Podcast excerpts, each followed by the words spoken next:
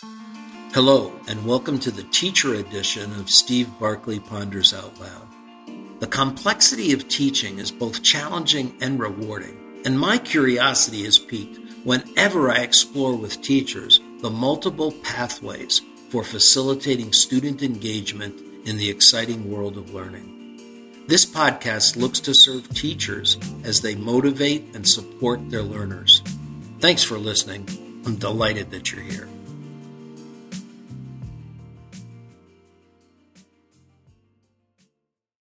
Encouraging students to slow down, breathe, unplug, and have fun.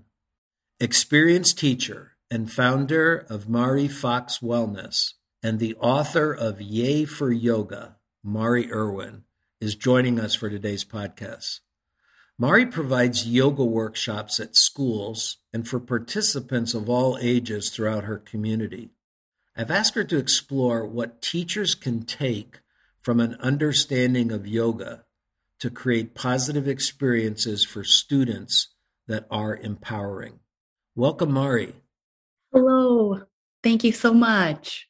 Thanks for joining us. Um, I, am wondering if you'd uh, start giving us a little uh, information about your introduction to uh, to yoga and the and the insights you gained. I'd love to. I took my first yoga class as a teenager. My mom brought me to a class, and I feel so lucky to have experienced it because it was an adult class at the time when I was younger. There, I don't think there were young kids classes, so I was mixed with all different ages of adults, all walks of life, all ability levels.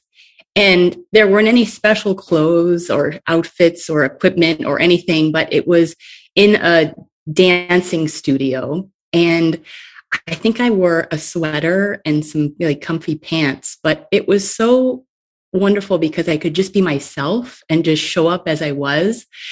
And it was just what I needed. You know, I had played competitive sports and done you know, lots of different things like active work in school and things, but I really just needed a safe place to go to slow down and not only just slow down my body, but my mind. So it was just a really special experience for me. And from that, I learned how important it was to have yoga or some type of that type of movement in my life for my own toolkit. So help me with the words that I that I, that I pulled from your uh, your your website for the title of uh, "Slow Down, Breathe, and Unplug." Yes. Well, the space and the safe space that I try to create when I'm um, when I'm teaching in people's preferred settings, schools, conferences, uh, classrooms, camps, is an opportunity for kids and adults and seniors to unplug from life's distractions as well as digital devices. So, this permission to leave that aside in order to practice being present is just a practice, a lifelong practice for all of us, I think. But it's one that I, I really work to encourage because there's a sense of relief sometimes when we're not multitasking and not using that type of energy and can turn our attention inward to our bodies and our minds, taking good care of ourselves. What are some of the things that you think educators might not know about yoga that have possible impacts for learners? Well, yoga is is ancient and it's an ancient technology which is fun to think about and it's something that is so effective. And there are lots of different kinds of yoga, just like there's all different kinds of food, but there's all different kinds, and it's fun to explore the different types. But the great thing about yoga is that it's more than poses, it's more than being flexible and touching your toes. It's um, it's a lot about, and it connects well with the habits of mind. So, flexible thinking and managing impulsivity and gathering data through the senses and finding humor, thinking interdependently, all these different things that seem separate are, are really connected to yoga and movement and movement in working as a group and pairs and just in doing yoga on your own. What are some things that you've observed when you uh, have done yoga with uh, young kids, like preschool, K one, two, maybe? I would say that for the most part, that kids are really open and ready to try something new, and they're they're ready for fun, and they make it fun. So it, yoga doesn't have to be serious, and it's a good reminder for everyone.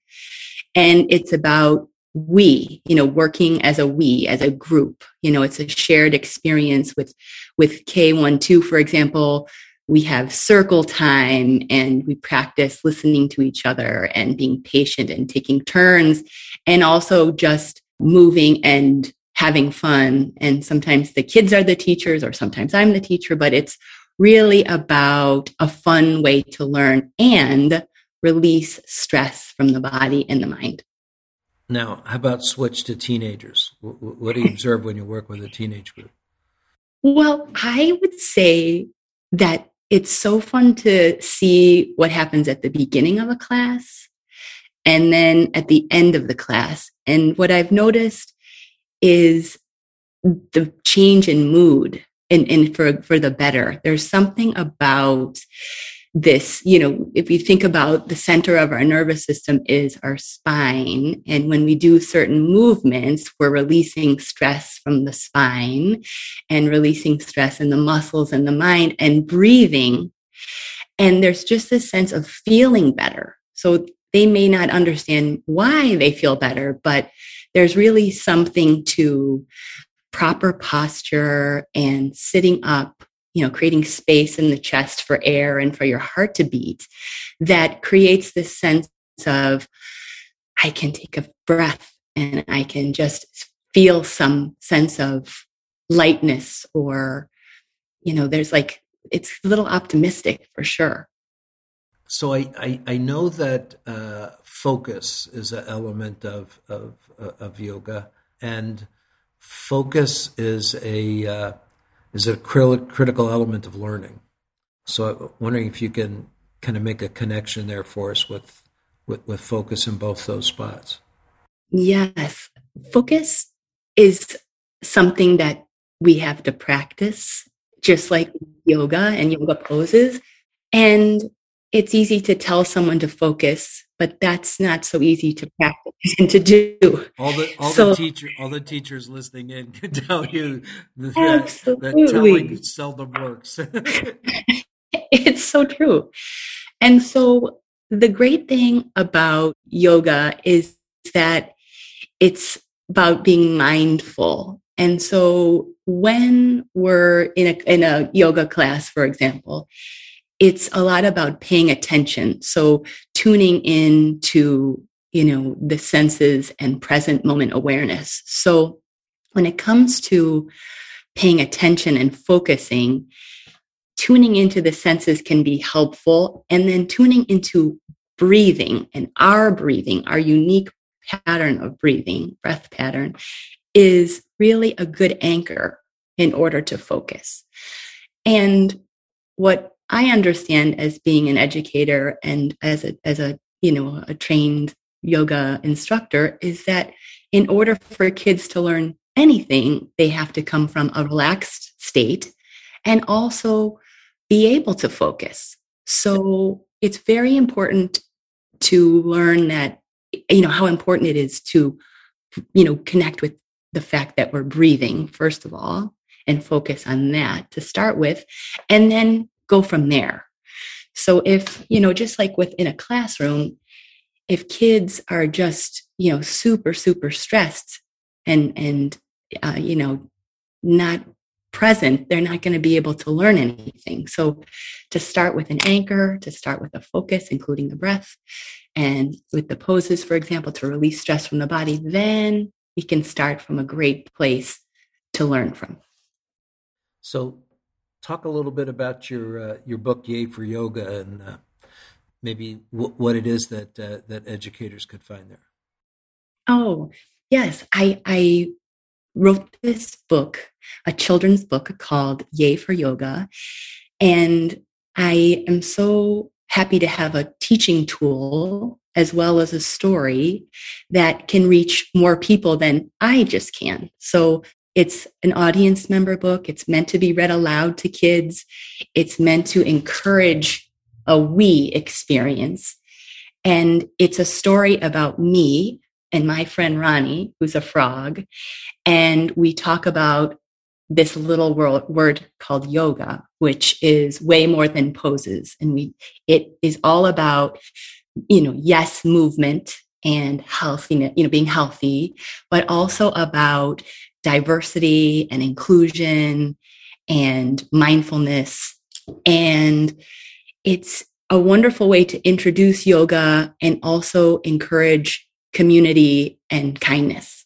So it's something that, you know, grandparents can read with their grandkids or parents can read to their kids or teachers can read in the classroom, but it's meant to be a helpful tool to help kids learn about tuning in, breathing, breath awareness, and just overall, you know, mental health and well-being. Well, uh, I, I, appreciate what you've uh, what you've shared with us here. And uh, how about um, what's the best way that uh, that listeners could uh, could uh, find find out more about what you're doing, find out more about your book? I can be reached on my website, marifoxwellness.com. Well, thanks again, and we'll be sure to put the the website in the in the lead in to the uh, to this podcast. Thank you so much. You bet. Thanks for listening in, folks. I'd love to hear what you're pondering. You can find me on Twitter at Steve Barkley or send me your questions and find my videos and blogs at barkleypd.com.